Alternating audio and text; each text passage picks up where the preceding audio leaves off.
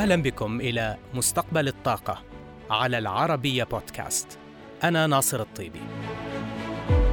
نسعى في هذا البرنامج إلى المساهمة في الحوار الدائر حول عملية التحول في مجال الطاقة عالميا نحو مستقبل خال من الانبعاثات يضمن أمن المناخ وأمن الطاقة. أهلا بكم. سجلت السعودية رقما قياسيا عالميا جديدا في خفض تكلفة الكهرباء من الطاقة الشمسية بسعر لا يتجاوز 1.04 سنت للكيلو وات ساعة في محطة الشعيبة بطاقة 600 ميجا وات وهذه المحطة هي واحدة من سبعة مشاريع تم توقيع عقود شراء الطاقة منها قبل قليل ضمن المرحلة الثانية من البرنامج الوطني للطاقة المتجددة. الرقم القياسي السابق كان مسجلا باسم البرتغال صيف العام الماضي بسعر 1.32 سنت للكيلووات ساعة. الحدث البارز في السعودية ترافق مع إعلان ولي العهد الأمير محمد بن سلمان افتتاح مشروع محطة سكاكا الكهروضوئية وهي باكورة مشاريع برنامج الطاقة المتجددة. وستصل الطاقة الإنتاجية للمشروعات التي تم توقيع عقودها اليوم بالإضافة إلى مشروع سكاكا ومشروع دومة الجندل لطاقة الرياح إلى أكثر من 3600 ميجا وات كما أنها ستوفر الطاقة الكهربائية لأكثر من 600 ألف وحدة سكنية وستخفض أكثر من 7 ملايين طن من الانبعاثات المسببة للاحتباس الحراري.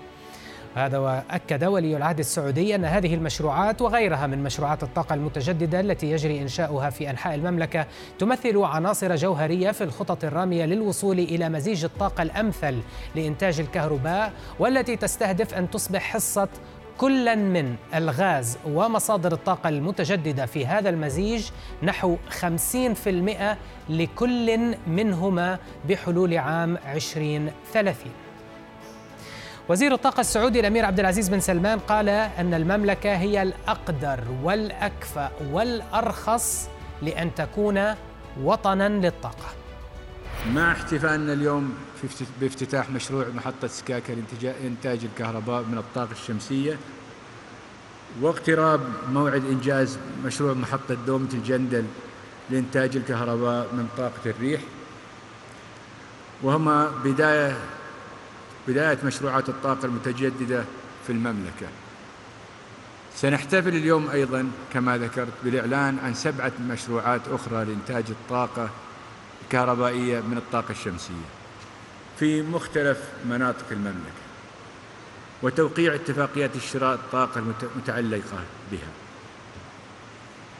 وتقع هذه المشروعات في المدينة المنورة في سدير قريات والشعيبة بالمنطقة الغربية وجدة ورابغ ورفحة ويبلغ إجمالي طاقة هذه المشروعات إضافة إلى مشروع سكاكا ودومة الجندل حوالي 3670 ميجا وات كما أنها ستوفر الطاقة الكهربائية لأكثر من 60 600 ألف وحدة سكنية تقريبا.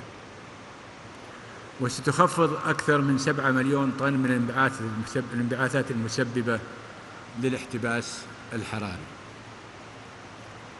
وقد حقق بعض هذه المشروعات أرقاما قياسية جديدة تمثل تمثلت في تسجيل وأنا أكرر هنا تمثلت في تسجيل أقل تكلفة لشراء الكهرباء المنتجة من الطاقة الشمسية في العالم حيث بلغت تكلفة شراء الكهرباء في مشروع الشعيبة بسنت فاصلة صفر أربعة سنتي آه، أمريكي لكل كيلو وات في الساعة.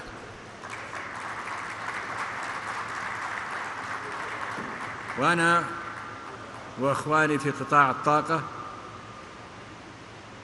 نقول للعالم نحن الأرخص ونحن الأكفأ ونحن الأقدر أن نكون وطن للطاقة. شهدت مدينة سكاكا في منطقة الجوف شمال السعودية تدشين أول مشروعات البرنامج الوطني للطاقة المتجددة وهي محطة سكاكا للطاقة الكهروضوئية إضافة إلى الإعلان عن آخر التطورات على صعيد مشاريع المرحلة الثانية من البرنامج.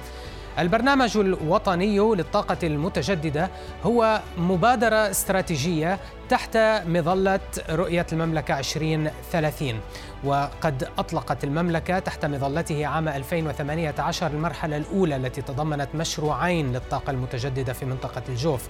الأول محطة سكاكا للطاقة الكهروضوئية بقدرة 300 ميجاوات ومنحت إلى أكوا آه، باور بسعر يقل عن 8.8 هللة للكيلووات ساعة. إضافة إلى محطة دومة الجندل لطاقة الرياح بطاقة 400 ميجاوات.